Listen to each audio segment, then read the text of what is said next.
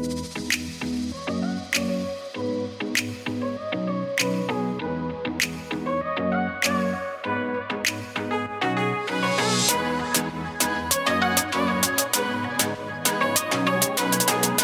to Boss of My Money podcast, your number one choice for bite sized lessons on how to take care of your coins and achieve financial success.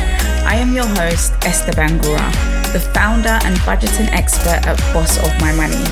So, whether it's improving your money habits, developing a wealthy mindset, becoming debt free, saving money, or learning how to invest, girl, say no more because you are in the right place. And if you want to get clear about where you stand financially, why not get your hands on one of my amazing freebies, my five step guide to organizing your finances at bossofmymoney.co.uk. Hi, Hiya, welcome to Boss of My Money. This is episode number three. In today's topic, I'll be sharing a common misconception around needing to earn more money in order to get started with pursuing your financial goals.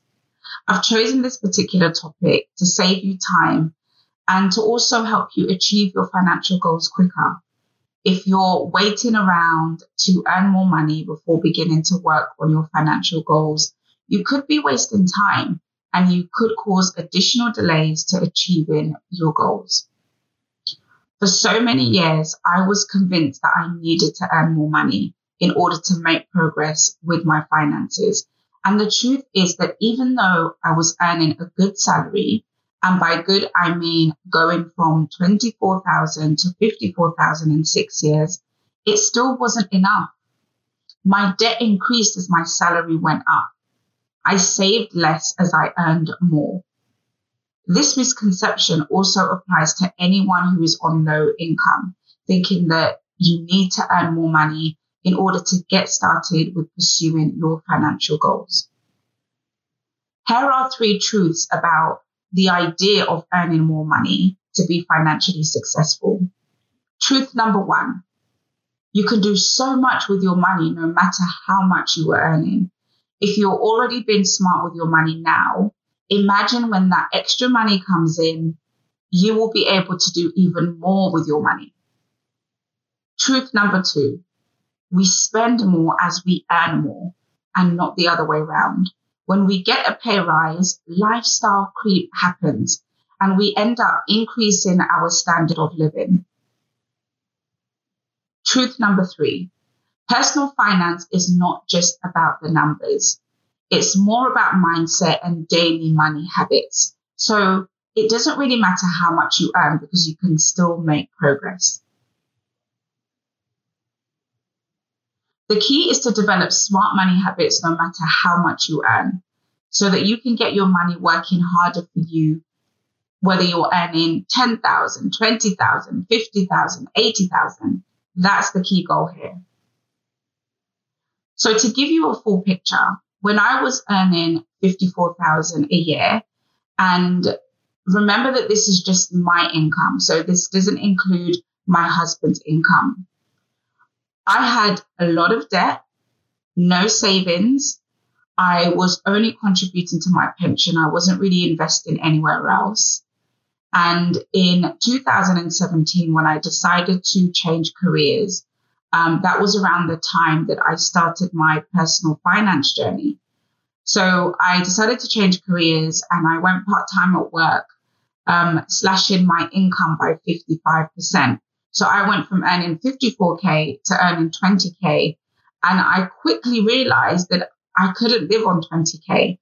And it also opened my eyes to see how much money I was wasting when I was on a 54K salary.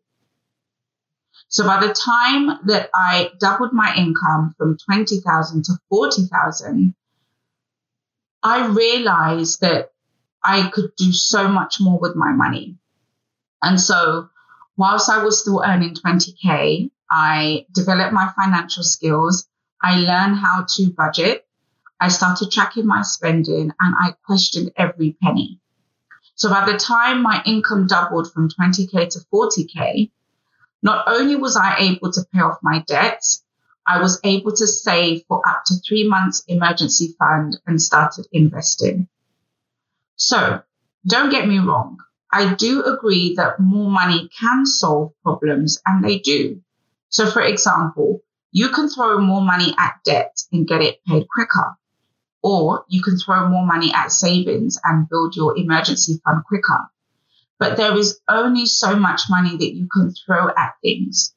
So I'm talking here long term, thinking about how you're managing your finances, not just in short periods of time, but in the long term, where you're developing good money habits and you have a strategy in place that doesn't just support you now with your financial goals, but also supports you in achieving your future financial goals. So, like I said, I'm not saying don't throw money at problems, but what I am saying is that you don't have to wait to earn more money to start solving your financial problems. So if you're waiting to earn more money to improve your financial situation, you are wasting time, friend. Get started now. Start making small changes so that when money comes, you have the skills and confidence to do more with it. As you know that I love, love, love budgeting. I use budgeting to become debt free. I have been budgeting consistently for three years now, and it's my secret to transforming my finances. I've helped so many women learn the art of budgeting, and I actually have a budgeting course that's coming up in the new year. So in this moment in time, I see clients one to one. I deliver three hour budgeting masterclass sessions where I deep dive into their budget. And at the end of the session, they walk away with a realistic budget that they can work with in order to assist them in achieving their financial goals. But I know that there are still so many women who are ashamed and shy about speaking to a complete stranger about their personal finances.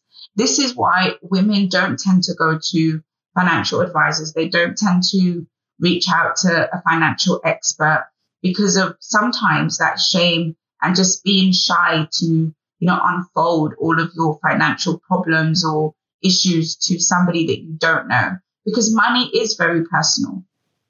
So the course that I'm creating is going to fix that because you can literally take the course, follow it step by step and live your best life. Like nobody needs to know about what you're doing. You can do it at your own pace in the comfort of your own home. Um, and you don't have to reach out to anybody until you're ready to.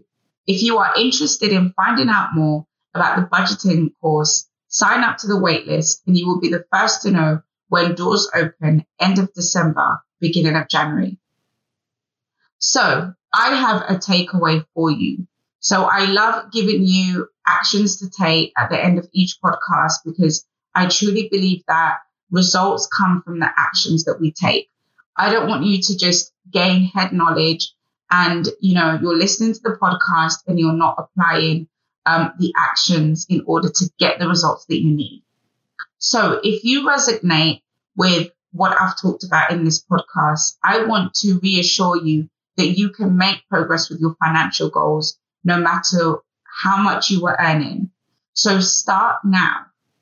Have a look at your finances and see which area you can get started with, you know, whether it's paying off debt now, whether it's starting to save now. So even if you're not earning a lot of money and you can only pay 30 pounds a month towards your debt, do something with what you have now. Start developing those good money habits and start developing a positive attitude towards your finances no matter how much you earn. So that way, when the money comes rolling in, you already know what to do with it. Thank you again for listening to Boss of My Money podcast with Esther. I hope you enjoyed listening to today's episode. And if you'd like me to answer any of your questions, you can include your name or it can be anonymous. Then do send your questions to esther at bossofmymoney.co.uk. Be sure to subscribe to this podcast. I would really appreciate it if you took time to also rate and review this podcast. Stop by at bossofmymoney.co.uk for more details on how you can get started on your financial success journey. See you again on the next episode.